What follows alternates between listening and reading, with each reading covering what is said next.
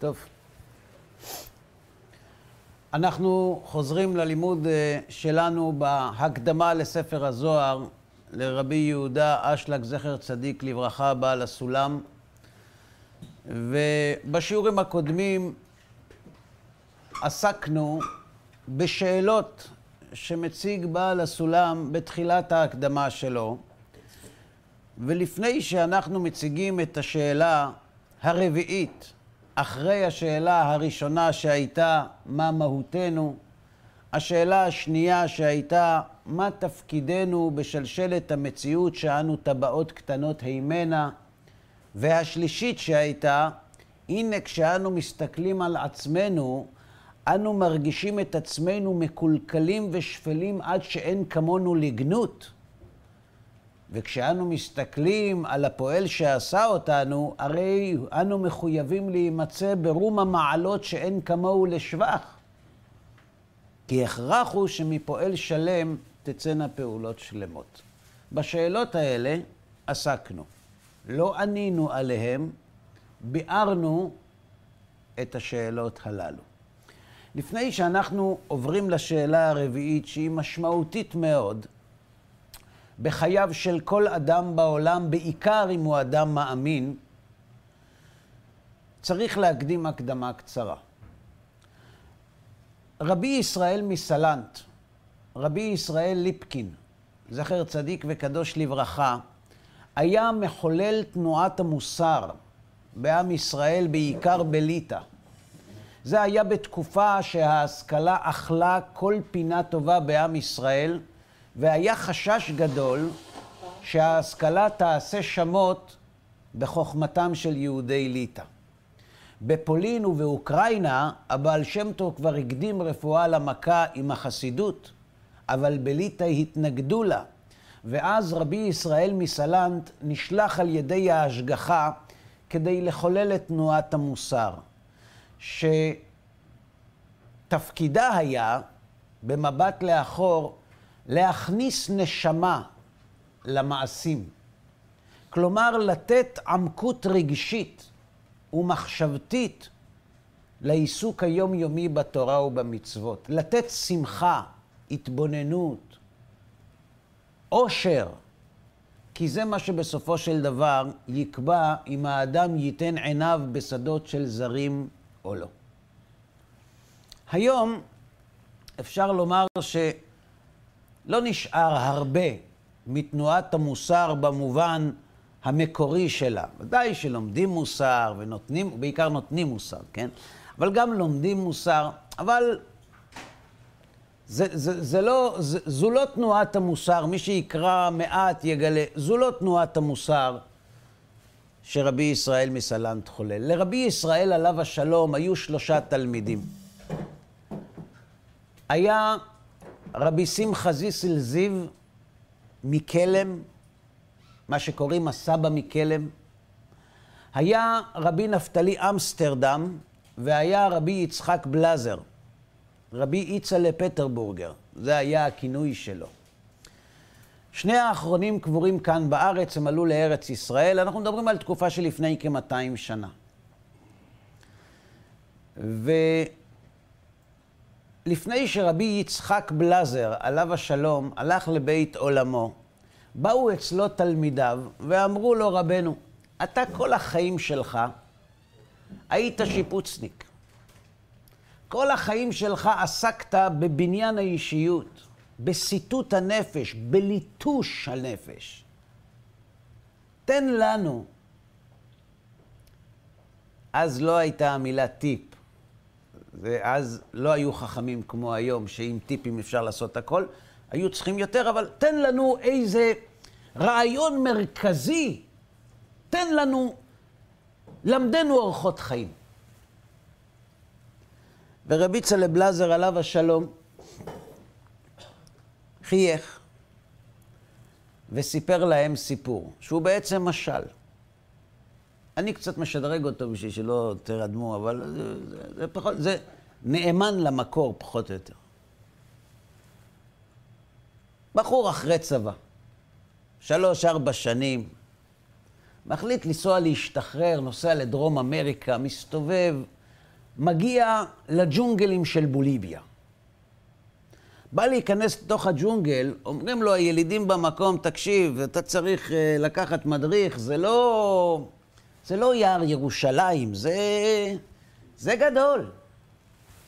ההוא אמר לעצמו, אלה בטח רוצים כסף, אני אסתדר לבד. קנה מפה, קנה מצפן, אמר להם, אתם שמעתם על ישראל? צה"ל, גולני, הנווט הכי טוב בגולני. עוד שבוע אני פה. והוא יוצא לדרך, מסמן מטרות, בודק, עושה לעצמו תוכניות, הכל מסודר, עושה סיבוב שבוע ימים, בסוף השבוע הוא עולה על הרכס, הוא אמור לראות את הבתים של הכפר, אבל הוא בעצם רואה קרחת יער, בלי שום כפר.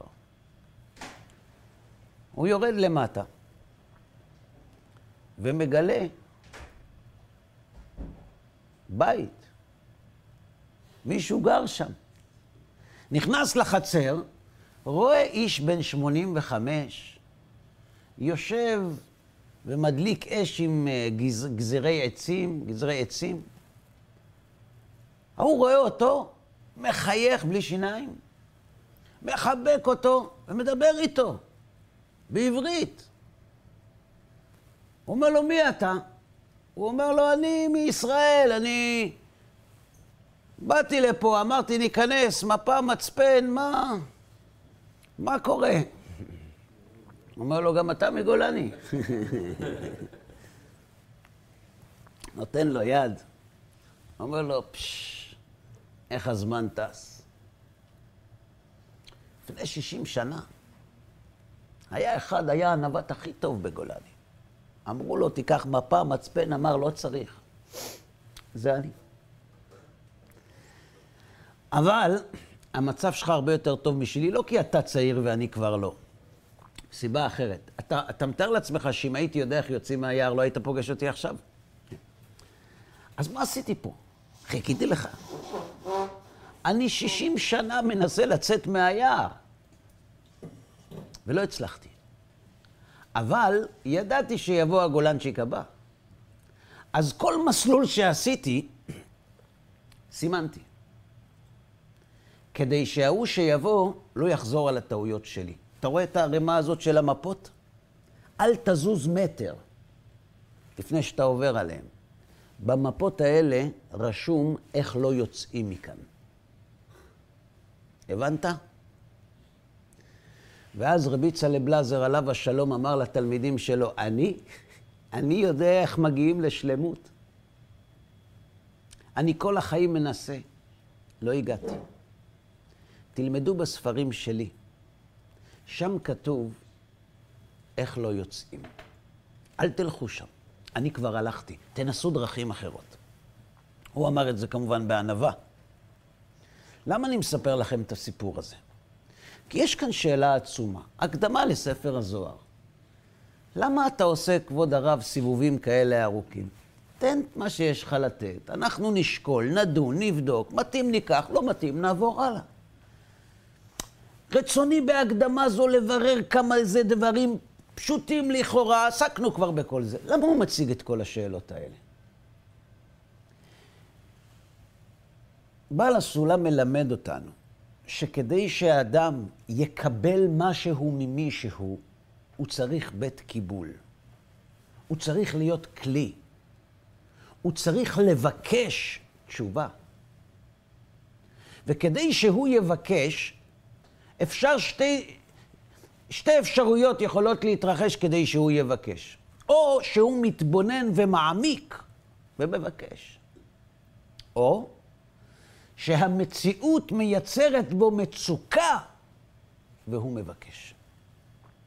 אבל אם הוא לא מבקש, זה לא יעזור כלום. לפעמים פונים אליי אנשים, שמע, יש מישהו, אתה מוכן לדבר איתו? הוא מעוניין?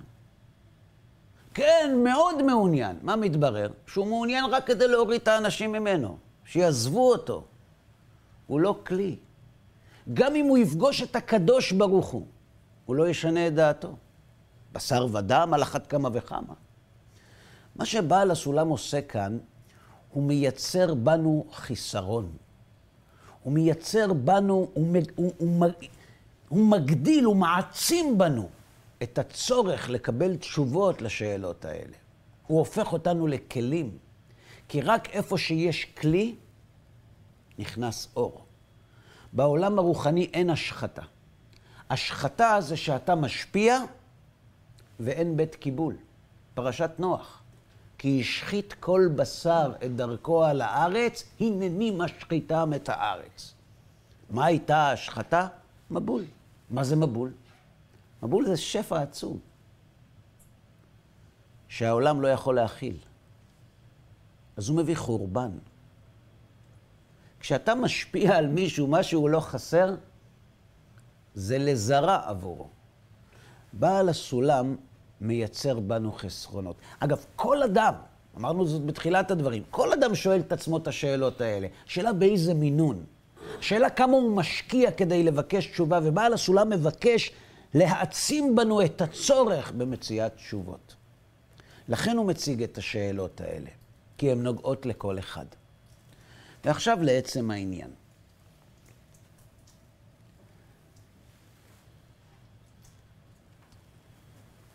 אחת הסוגיות הכי מורכבות, שכל מי שעושה קצת בלימוד וקצת מלמד אנשים נתקל,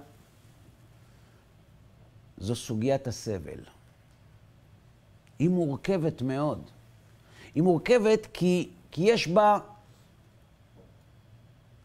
שני קשיים שהאדם מתמודד איתם. קושי רגשי וקושי רוחני, אמוני. הרמן ראושנינג,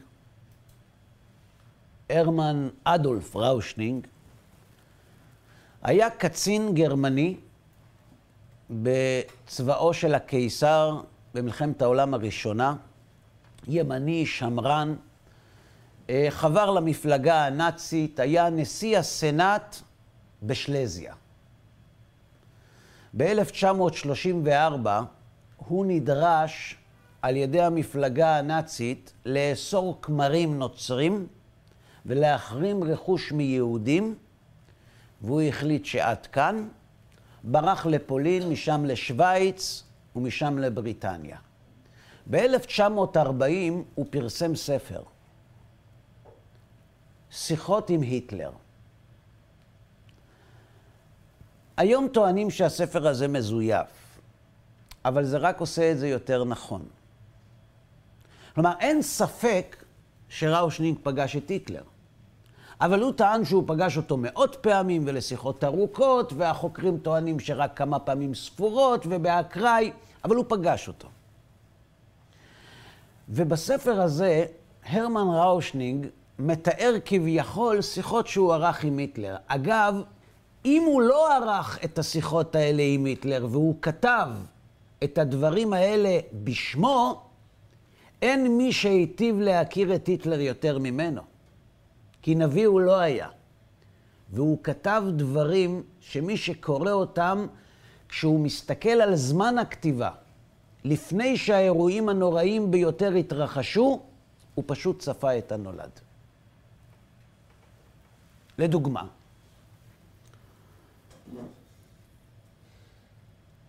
אנחנו יודעים שגם כשהמלחמה הייתה כבר אבודה, כלומר שהגרמנים הבינו, וגם היטלר, שהסיפור הסתיים. זה עניין של זמן, עוד כמה חודשים, עוד שנה, אבל זה ייגמר.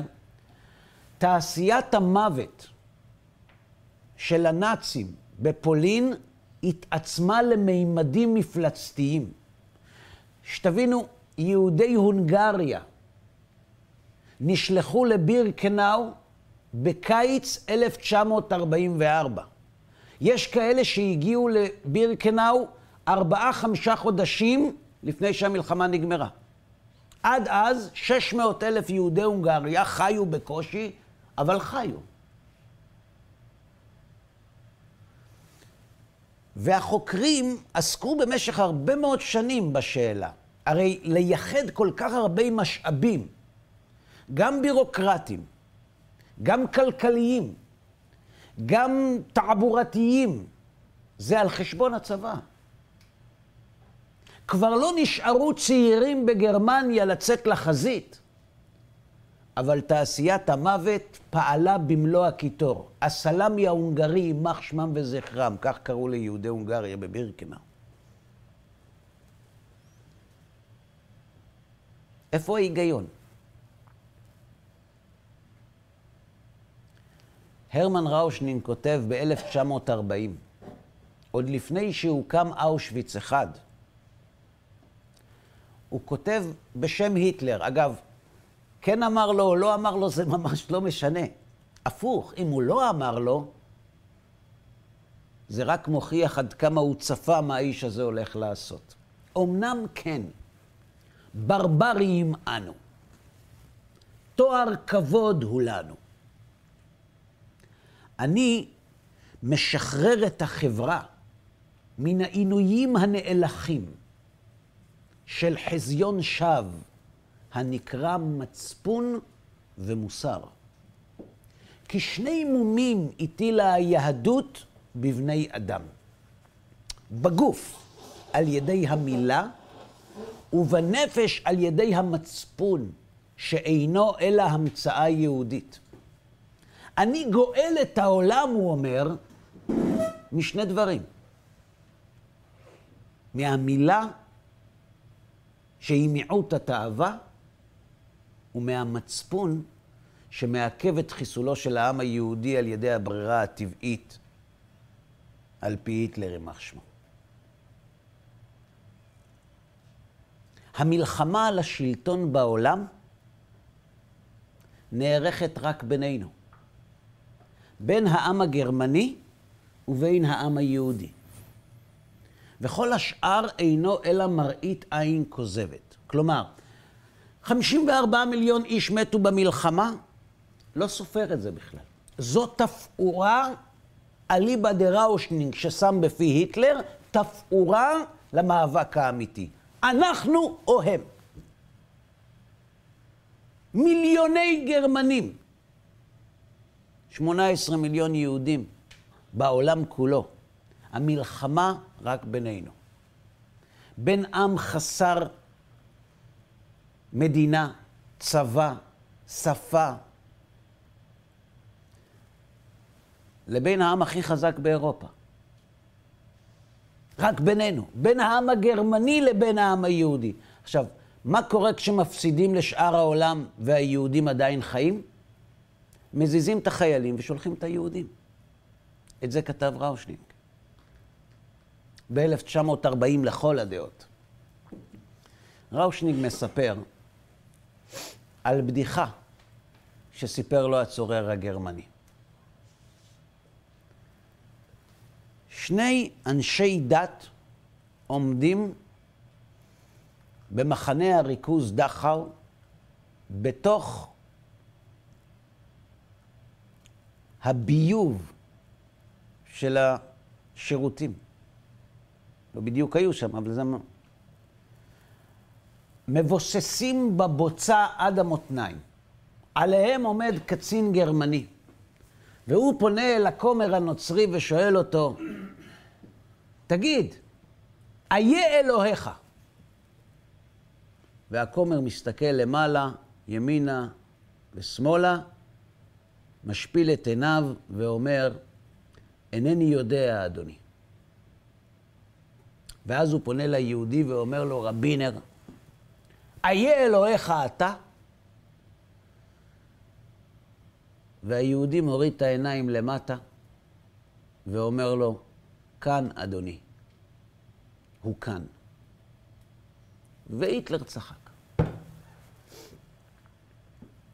אני רוצה לשאול אתכם שאלה. אין על מה לצחוק. לא הייתה בהיסטוריה אומה שהושפלה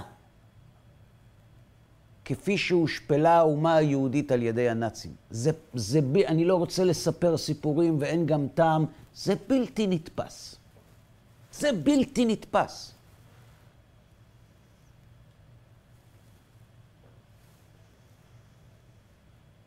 איה אלוהיך? זו שאלה נוקבת. איפה הוא?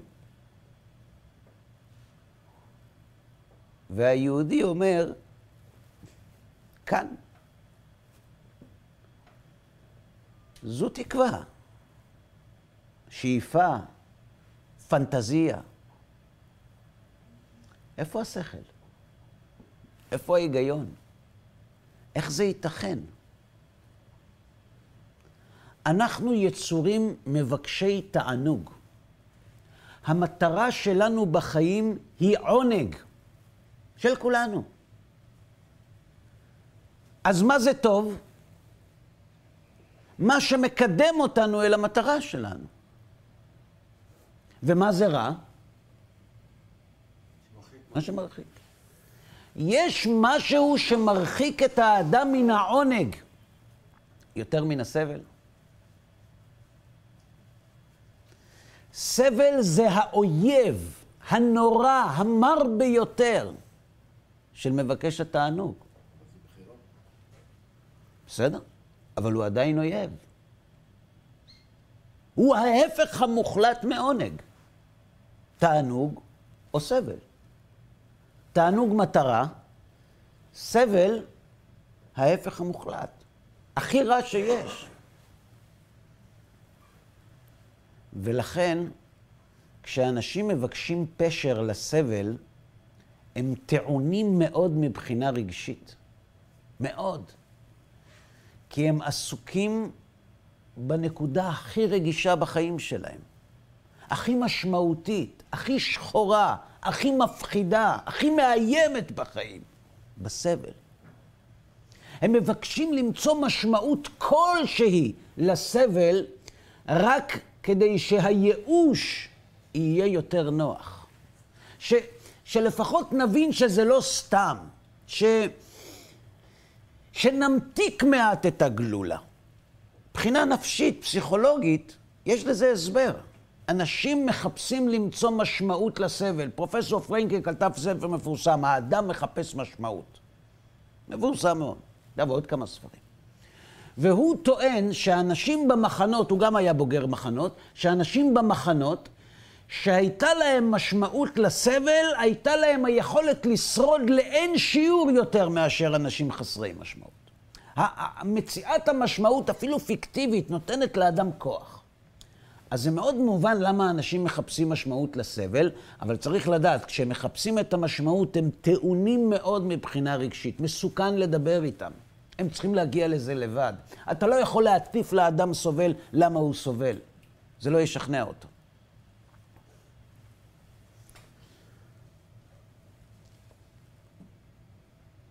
כשאדם סובל הוא לא מבין. חז"ל אומרים, אין מנחמים אדם כשמתו מוטל לפניו. הוא לא בית קיבול, הוא לא, הוא לא מסוגל בכלל לקבל תשובה. הוא כולו כואב. הבעיה השנייה היא הבעיה האמונית. לאדם לא מאמין הרבה יותר קל להתמודד עם סבל מאשר לאדם מאמין. נכון זה הפוך ממה שאנחנו תמיד אומרים? הפוך לגמרי, אתה אומר. זה כל כך הפוך שזה נהיה ישר. מה שמאמין, אין לו סבל. הוא יודע שהכל הסבל זה רק אמצעי. במובן מסוים, נכון, אני מסייג. מדוע יותר קל לו? כי לפחות האמונה שלו לא מתרסקת. הוא אף פעם לא האמין. הוא יכול לקלל את יומו, לבכות את מר גורלו, לירוק על מזלו. בסדר, הוא סובל, מה אפשר לעשות? אבל אדם שמאמין שמי שגורם לסבל שלו זה אבא שלו, הכאב שלו גדול שבעתיים. אני אסביר. לא אני חשבתי, לפני שהתחלתי את השיעור, עשיתי שיעורי בית, חשבתי על השאלה הזאת. תרשה לי, אני, אני, אני אשתדל להסביר. הכל לטובה, לא? כן, כן, הכל לטובה, כל מן דאביד רחמנא לטב, גם זו לטובה, ואנשים בוכים. אני לא אומר שזה לא נכון, אני אומר שאנחנו לא שם. ובגלל שאנחנו לא שם, אנחנו צריכים לדעת איפה אנחנו. ולא לפחד לדבר מהמקום שאנחנו נמצאים בו. זה לא חוכמה ולא גבורה לדבר במונחים שאנחנו לא שם. זה לא יעזור לנו לחיים. זה לא ישנה את ההרגשה שלנו. אנחנו לא מדברים בתדר הזה. אנחנו במקום אחר, ואני מדבר לפי המקום שאנחנו נמצאים בו. אני לפחות, אתם, ברוך השם, זה, אבל בסדר. זה משבר עצום. סתם אנשים איבדו את האמונה שלהם בשואה? מה, הם טיפשים? הם לא ידעו שכל מה שהשם עושה זה לטובה? אנחנו יותר חכמים מהם?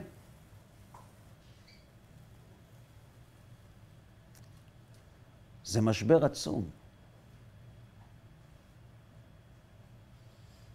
והרבה מאוד ניצולי שואה, כך כותבת הסופרת לוסי דוידוביץ' בספרה, הרבה מאוד ניצולי שואה, החוויה הכי נוראה שהם זוכרים, אלה שהיו מאמינים, זו חוויית הנטישה. אייכה. חיפשנו ולא מצאנו, חס ושלום. לא צריך לפחד לעסוק בזה. הקדוש ברוך הוא לא נעלם בשואה. הוא נשאר באותו מקום שהוא היה לפני, גם אחרי.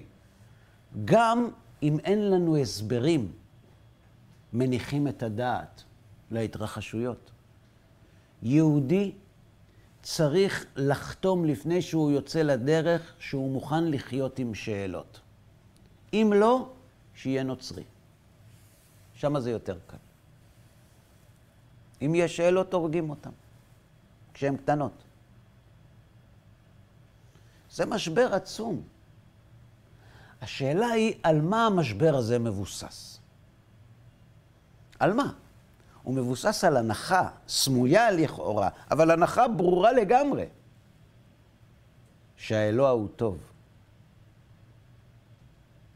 אני סיפרתי לכם, היה יהודי אחד אצלנו בסמינר, יהודי מבוגר, בסוף הסמינר בא, ניגש אליי, אמר לי, היה נפלא, ברוך השם, נהניתי, ישב כל ההרצאות. אני לא באתי ליהנות, הוא אומר לי. אמרתי לו, למה? הוא אומר, אני באתי בגלל הבן שלי, לא עליך, חזר בתשובה. ואני התווכחתי איתו, אמר לי, אבא, לך לסמינר, תנצח את הרבנים, תבוא, אני אלך איתך לאן שאתה רוצה, לא צריך לדבר יותר בכלל. ומה אני אגיד לך, באתי לכאן עם כל כך הרבה שאלות, אבל כל כך נהניתי, ושמחתי, והחכמתי. ומה איתך, אני שואל? אז הוא אומר, אני לא. אני הייתי שם, במחנות.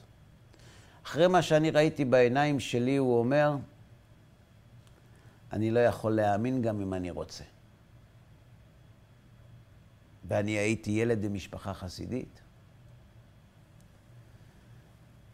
אז אמרתי לו, כאב לי מאוד, אמרתי לו, למה נתת לשואה להרוג לך את הקדוש ברוך הוא? הרי ברור לי שאתה מתייסר. למה לא הלכת על משהו באמצע? הוא אומר לי, איפה יש פה אמצע? אמרתי לו, תראה, למה אתה הפסקת להאמין באלוהים?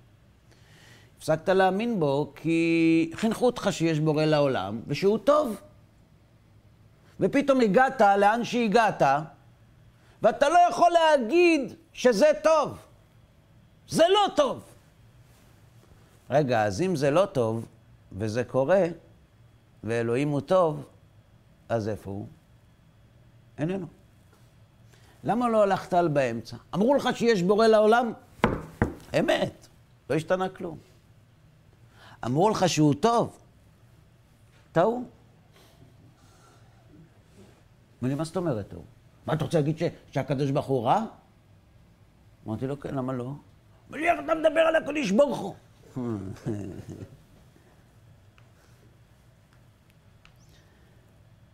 למה אנשים, כשהם מגיעים לרמה של סבל מסוימת שהם כבר לא יכולים להצדיק אותה, הם הופכים לכופרים. הם לא אומרים שהקדוש ברוך הוא חס ושלום לא טוב.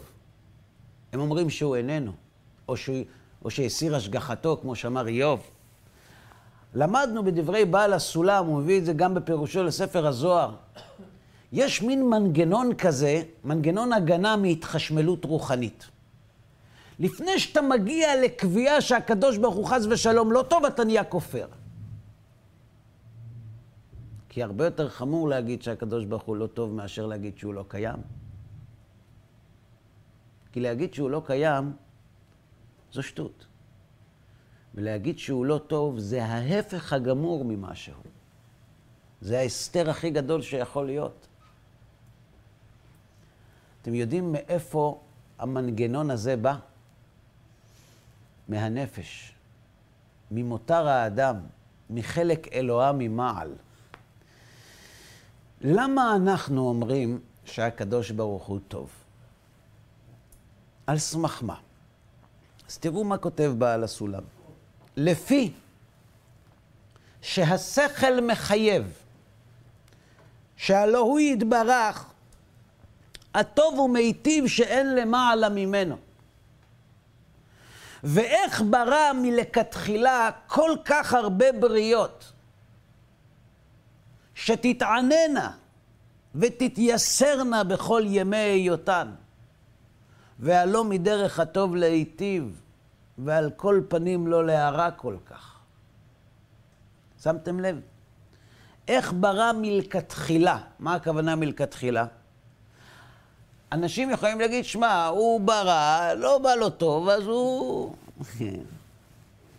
הוא יתייחס לזה עוד מעט. הוא אומר, הרי הקדוש ברוך הוא מגיד מראשית אחרית. הוא ידע שהאנשים האלה שהוא בורא עומדים לסבול. מלכתחילה, כשהוא ברא אותם, הוא ידע מה הולך לעבור עליהם.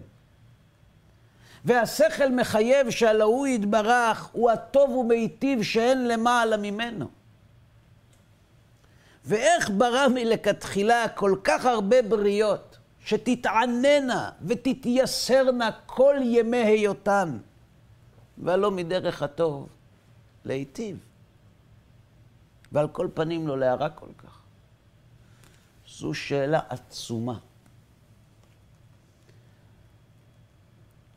מי לא עסק בה?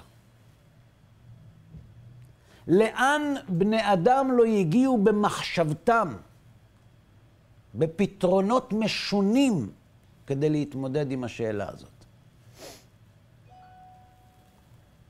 היא הטרידה גם את משה. הודיעני נא את דרכיך. היא הטרידה את הפילוסופים. היא הטרידה בעיקר את העם היהודי, כי הוא היה שק הסבל של האנושות. ומי מתעניין בשאלה הזאת? אנשים שטוב להם? טוב להם. אנשים שלא טוב להם. ואפילו נכתב ספר שלם מכ"ד ספרי הקודש על הנושא הזה. איוב. אני מבקש להתמקד בשאלה לפי שהשכל מחייב. כלומר, בעל הסולם, הוא ככה משחיל לנו הנחה ומתקדם הלאה.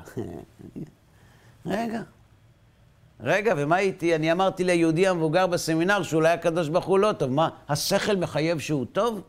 מאיפה באה הזעקה הפנימית של אותו יהודי זקן? איך אתה מדבר על הקדוש ברוך הוא? מאיפה זה בא? אומר בעל הסולם, השכל מחייב, שהוא יתברך טוב ומיטיב שאין למעלה ממנו. למה? אז את זה כבר למדנו. למדנו את זה במאמר, מהות הדת ומטרתה. בעל הסולם מלמד אותנו שרע זו תחושה אוניברסלית, זהה אצל כולם. לא ממה רע, אלא מתי רע. ממה רע זה אינדיבידואלי. כל אחד עם הרע שלו. אבל מתי רע, אצל כולם אותו דבר. כשחסר. כשחסר, רע. כשהרבה חסר, הרבה רע. כשמעט חסר, מעט רע. כשהחיים הגופניים של האדם חסרים, יש לו סבל. כשהחיים הרגשיים שלו חסרים, יש לו סבל. אבל כשהחיים הרוחניים של האדם חסרים, הסבל הוא בלתי ניתן ל... אי אפשר לתפוס אותו.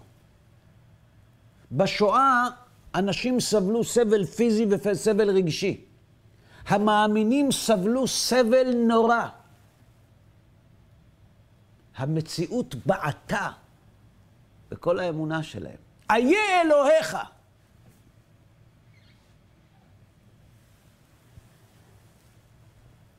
אומר בעל הסולם, הרע זה כשחסר. לכולם. אינדיאני, אפריקאי, אירופאי, מוסלמי, יהודי, נוצרי, לא משנה. מתי חסר? כשאדם רוצה ולא נותנים לו. ולמה לא נותנים לו? או כי אין, או כי למרות שיש, לא נותנים לו. למה האדם לא נותן לזולת למרות שיש לו? שלא יחסר. כי הוא מרגיש חסר. כיוון שהוא יצור חסר, והוא חווה פעם חיסרון בחיים שלו, הוא דואג על הימים השחורים, כן? שזו נבואה שמגשימה את עצמה, אגב. הוא דואג על הימים שהוא יהיה צריך ולא יהיה לו, אז הוא חוסך, הוא שומר. אבל הוא לא צריך את זה. אבל חסר לו. חסר זה לא משקל, זה לא כמות, זו הרגשה. אתם יודעים מתי אדם נותן? כשהוא מרגיש מלא. כשאדם מרגיש חסר, הוא לא נותן. בא מישהו דופק בדלת, מבקש צדקה. יש לך אלף שקל בכיס. אתה אומר, לא על זה התכוונו שצריך לתת צדקה. מצטער, אין לי, השם יברך אותך, שיהיה לך פרנסה טובה. למחרת, הוא נשאר עם ה-20 שקלים האחרונים, מישהו מבקש ממנו צדקה, הוא נותן לזה והולך ברגל הביתה. איך זה? יפה, זה הפוך לגמרי ממה שאמרנו. קודם כל זו מציאות. יש דברים כאלה. אנחנו מכירים את עצמנו, לפעמים יש לנו, אנחנו לא נותנים, לפעמים אין לנו כלום, אנחנו נותנים הכל.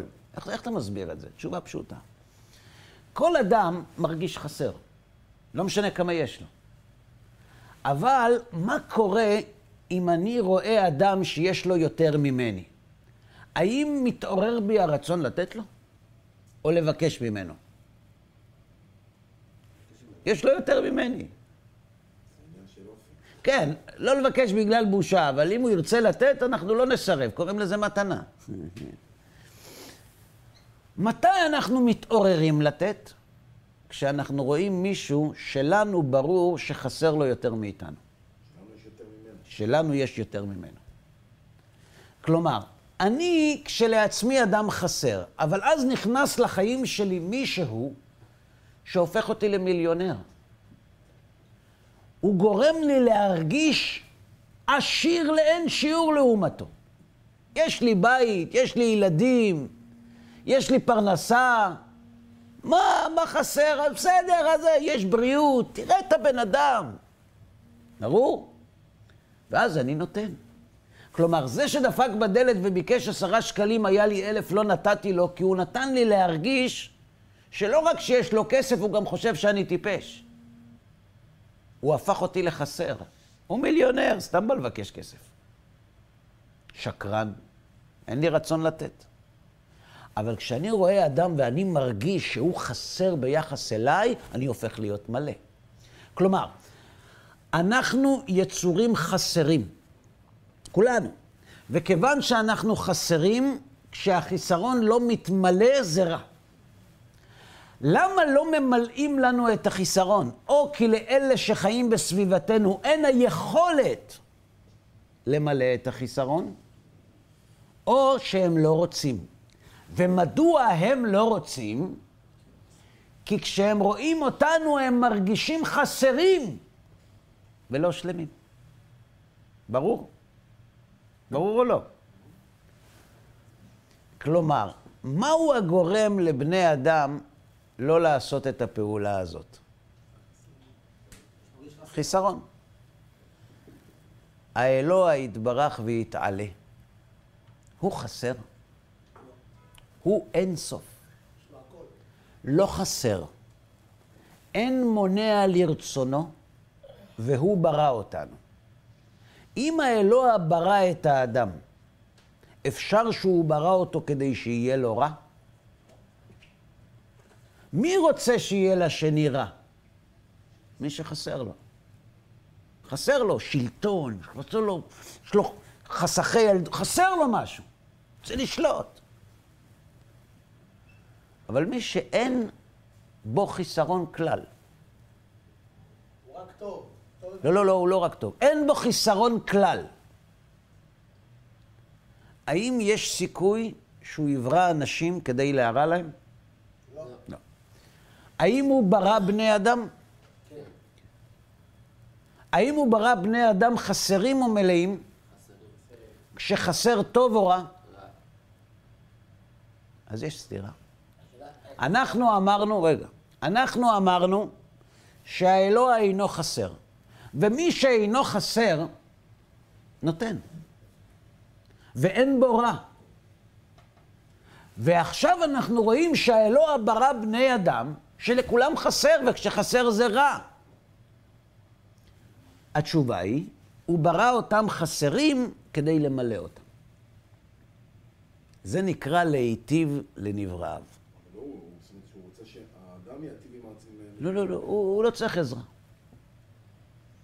הוא ברא את האדם כדי להיטיב לו. עכשיו צריך לדון מהי ההטבה ואיך זה קורה, אבל כשה, כשבעל הסולם אומר שהשכל מחייב למה הוא מתכוון. הנה, תקראו יחד איתי. אני אקרא את זה בתמצות. בראשונה צריכים להבין את הבורא יתברך אשר הוא הטוב המוחלט. כלומר שאי אפשר בשום פנים שבעולם אשר יגרום למי איזה צער של משהו. שזהו מובן לנו כמו מושכל ראשון. למה? באשר שהשכל הבריא מראינו בעליל את הבסיס לכל עושי הרעות. מה הבסיס לכל אלה שעושים רע? רצון לקבל, חיסרון. למה עושים מלחמה? או בשביל כבוד, או בשביל אישה, או בשביל מים, או בשביל כסף, או בשביל... סתם לא עושים מלחמה. הגנרלים רוצים מלחמה כי המלחמה מביאה להם כבוד. פירוש שמתוך שלאות אחרי קבלת טובה, מה שהוא להשלמתו עצמו, והוא מוצא את רצונו זה בהרע לזולתו. הנה משום זה יוצא להרע לזולתו, מתוך הרצון לקבל את השלמתו עצמו. רוצה לקחת משהו ממישהו כדי שאני אתמלא. באופן שאם הבריאה לא הייתה מוציאה שום קורת רוח בעדה עצמה, לא הייתה שום בריאה בעולם שתרה לזולתה. אתם יודעים למה אדם עושה רע למישהו? כי יוצא לו מזה משהו. אין אדם חוטא ולא לא, אומרים חז"ל. ואם לפעמים אנחנו מוצאים איזה בריאה שמזקת לזולתה בלי שום רצון לקבל, כאילו בלי, לא יוצא לו מזה כלום, אינה עושה את זה רק מתוך הרגל קדום. הוא כבר התרגל, אז על הרגל לא שואלים שאלות, אבל תמיד הפעולה היא כדי להרוויח משהו. ומתוך שהבורא יתברך מובן לנו שהוא שלם מעצמו. ואין לו צורך למישהו שיעזור לו להשלמתו להיות להיותו קדמון לכל דבר, אם כן ברור הוא שאין לו שום רצון לקבל. וכיוון שאין לו שום בחינה של רצון לקבל, ממילא אין לו שום בסיס להערה למישהו. וזהו פשוט בתכלית הפשטות. השאלה, הבנתם, חברים? אז אם ככה צריך לפנות לקדוש ברוך הוא ולא לכל בן אדם. השכל. השכל מחייב שהבורא הוא טוב ומיטיב. מדוע? כי הרע הוא החיסרון, והחיסרון קיים רק בנבראים ולא בבורא. ולפי שאין בו חיסרון והוא קדמון והוא והוא אין סוף ואין מונע לרצונו, והוא ברא הבריות שהן חסרות. וכשחסר זה רע, והוא לא עושה רע, נמצא שהבורא ברא את הנבראים כדי להיטיב להם. ולכן הקושייה מקבלת משנה תוקף. לפי שהשכל מחייב, הלא הוא יתברך הטוב ומיטיב שאין למעלה ממנו. ואיך ברא מלכתחילה בריות שתתעננה ותתייסרנה בכל ימי היותן. והלא מדרך הטוב להיטיב ועל כל פנים לא להרע כל כך. תשובה של עולם הבא לא תתקבל פה. מסיבה פשוטה.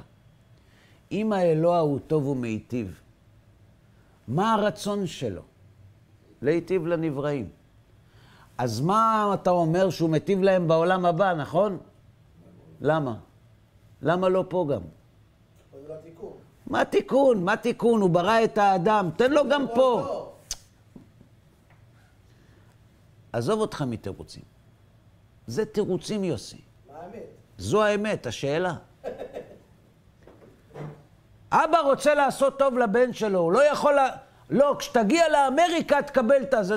תשלח אותי מחלקה ראשונה, מה קרה? למה אני צריך לעמוד על, על stand-by, כן יעלו אותי, לא יעלו אותי? תן לטוס. אתה הולך לתת לי מיליונים, מה, 50 דולר האלה, זה מה שיעשה לך את זה? הקדוש ברוך הוא הולך לתת לבן אדם נצח נצחים. ה-70 שנה האלה, זה, זה העניין. מה, קשה לו לתת לך גם ליהנות פה? זה הטיסה. הטיסה גם יכולה להיות בתענוג. לא כתוב באף מקום שצריך לסבול. לא רוצה תירוצים, השאלה יותר טובה. אני לא מפחד לחיות עם שאלות. השאלה הרבה יותר טובה מהתשובה. שהשכל מחייב, שהאלוהי יתברך טוב ומיטיב של למעלה ממנו. ואיך ברא מלכתחילה בריות שתתעננה ותתייסרנה כל ימי היותן. והלא מדרך הטוב להיטיב. ולכל הפחות לא להרע כל כך. טוב, לא מחלקה ראשונה, מחלקת עסקים. מחלקה רגילה, אבל למה בתא מטען? למה דווקא העם שלך? כי שם השם נקרא עליך, ויראו ממך? יש עם שהושפל יותר מן העם היהודי. יש עם שנאמר עליו שיפחדו ממנו? העם הכי מושפל בהיסטוריה של המין האנושי הוא העם היחיד שנאמר עליו שהעולם יפחד ממנו. יש סתירה יותר גדולה מזאת? זו השאלה הרביעית. אז ברוך השם, יש לנו כבר ארבע שאלות נפלאות. שכל אדם צריך לשאול אותם לפני שהוא נולד מבחינה רוחנית. לפני שהוא עומד על דעתו הרוחנית, הוא מחויב לשאול את השאלות האלה ולנסות למצוא להן תשובה. יש לי יסוד סביר להניח שאם בעל הסולם פותח עם שאלות כל כך קשות, הוא לא ישאיר אותן באוויר. יש להניח שיש לו תשובות. כנראה אפילו יותר טובות מהשאלות. אז נחכה לו. עד כאן להיום.